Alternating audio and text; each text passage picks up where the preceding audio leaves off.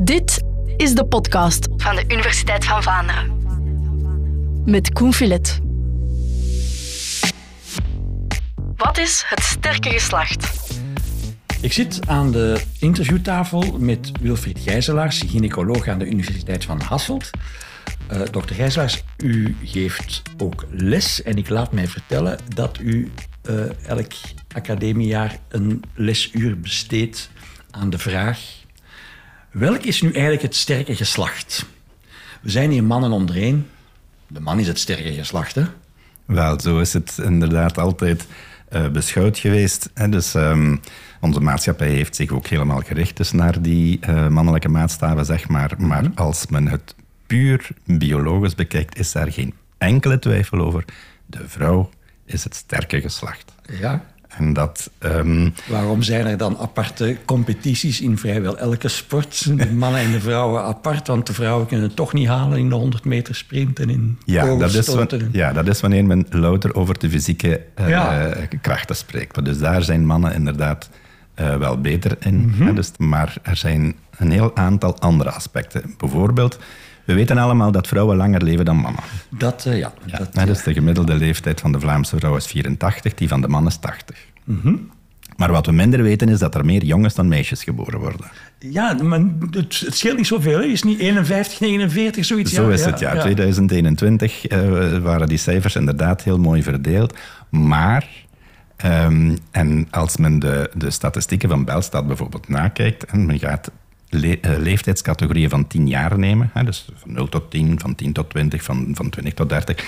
En men kijkt naar de sterftecijfers in elke leeftijdscategorie, maar dan ook in elke leeftijdscategorie sterven er meer mannen dan vrouwen. Oké. Okay. Dus, ja, en dat is niet alleen na de geboorte, dat is zelfs voor de geboorte zo. Ah ja, in, zwangerschappen die mislopen, in, vaker jongetjes dan... In miskramen komen meer mannelijke uh, genetische uh, uh, geslachtscellen voor dan, dan, dan vrouwelijke. Ja.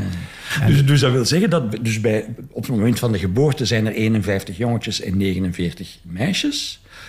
Maar een jaar later of twee jaar later is dat al meteen, misschien niet helemaal rechtgetrokken, maar dat komt dichter bij elkaar. Ja, maar... En op een bepaald moment steken de vrouwen de mannen voorbij. Zo is het, ja. Dat is niet na een paar jaar, dat is ergens in, in de, in de ja, jaren 30, 40, 50, daar in die ah, buurt ligt dat. Dus, dat, dat uh, dus het gebeurt geleidelijk. En dus uh, ook nog een fenomeen om terug te komen tot de zwangerschap. Uh, heel wat zwangerschapscomplicaties komen meer voor bij jongens dan bij meisjes. En uh, vroeggeboorte is een heel mooi voorbeeld daarvan. Dus uh, vroeggeboorte is wereldwijd nog altijd de voornaamste reden waarom dat uh, babytjes, pasgeboren babytjes sterven. Mm -hmm. komen meer voor bij jongetjes.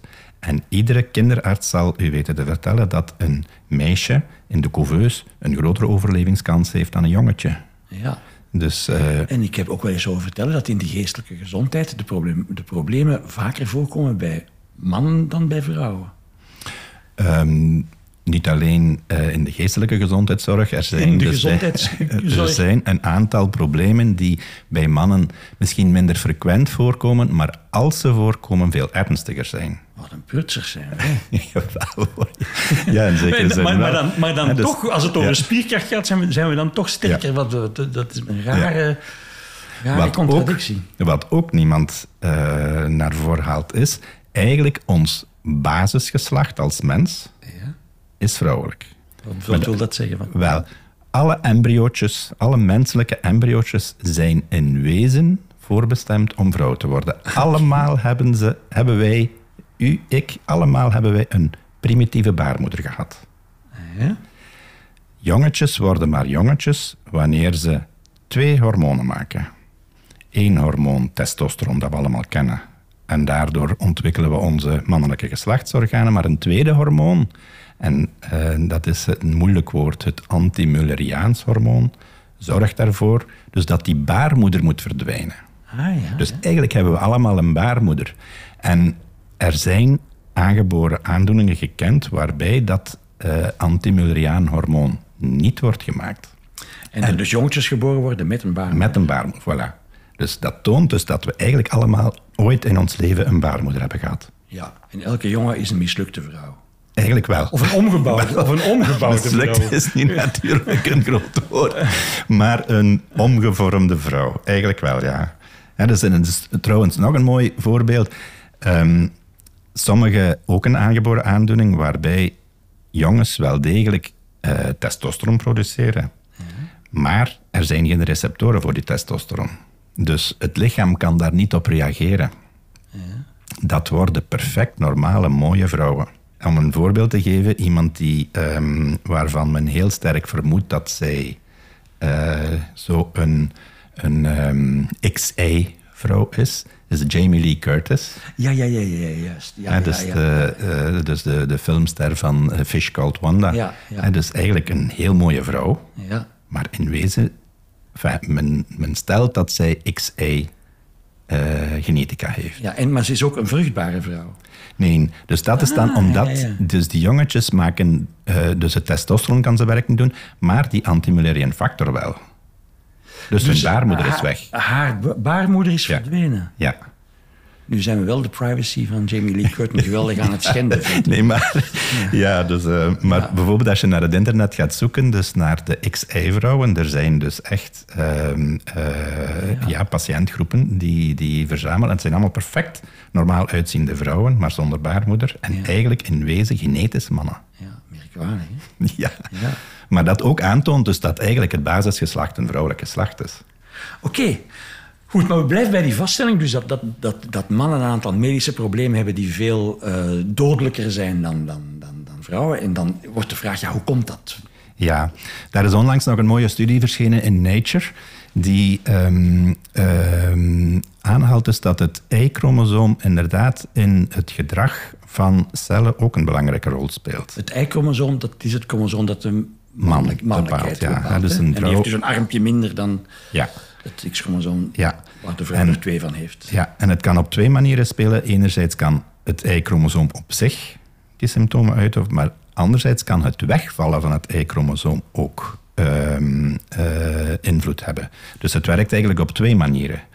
En telkens komt het erop neer dat als zich een kankercel ontwikkelt, dat die um, minder snel zal aangevallen worden door het immuunstelsel van de man dan bij de vrouw. Ja.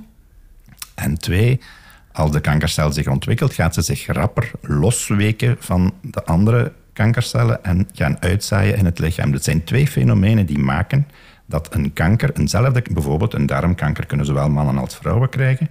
Bij mannen is die veel agressiever dan bij vrouwen, onder andere voor die, door die fenomenen. Oké. Wat, wat ook een, een, een lekenindruk is, maar een, een, een mannenlichaam is simpel. Een, een vrouwenlichaam moet, moet zwanger kunnen worden. Dat, daar, goh, die eicel die elke maand opnieuw... Dat is ook zo. Een, een, een vrouwenlichaam is gemaakt om die aanpassingen te kunnen doen. Ja. dus, uh, en niet enkel, uh, niet enkel de baarmoeder en de buik, dus maar, maar hersenen bijvoorbeeld, uh, het hart. zijn organen die bij vrouwen eigenlijk anders werken dan bij mannen ja. bij mannen uh, gericht zijn naar het leveren van die eenmalige piekprestaties. En bij vrouwen gericht zijn om zoveel mogelijk um, rekening te houden met een vrucht die uh, in de buik afhankelijk is van. Um, dus en, de, en, dus op lange termijn het uit te houden. Ja, dat... voilà, dat is zo. En dus een heel mooi voorbeeld daarvan is bijvoorbeeld het hart.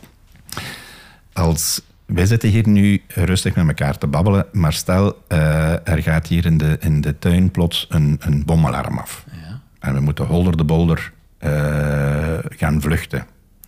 Wij mannen gaan dat doen door ons hart heel hard aan het werk te zetten en heel hard te laten pompen, om maar zoveel mogelijk bloed weg te pompen. Naar onze spieren te pompen, ja. Ja, ja. ja.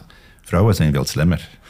Die, die zeggen, ja, oké, okay, Laat ons gewoon het hart meer vullen. Aha. En als we dan op eenzelfde manier uh, uit, gaan we per hartslag gewoon meer bloed verplaatsen. Zie je, dus, dat dus de hartslag van een vrouw gaat minder snel omhoog gejaagd worden onder stress? Ja, en toch gaat zij relatief gezien uh, evenveel bloed verplaatsen uh, dan, dan, dan mannen. Zie je, dus op, op die manier werkt het hart van een vrouw naar een toestand die rustiger is en die uh, uh, toch ervoor zorgt dat alles een, grote, uh, een grotere hoeveelheid bloed krijgt. Ja. zonder die piekprestatie te moeten zijn. En u vertelt dat hier nu wel als medicus, maar de medische wereld heeft dat lang over het hoofd gezien dat een vrouwenhart anders functioneert dan een mannenhart. Hè? En, en, en, en, dat heeft zijn consequenties gehad wat Absoluut. de behandeling van, van hartproblemen bij mannen en vrouwen. Absoluut. En niet alleen dat.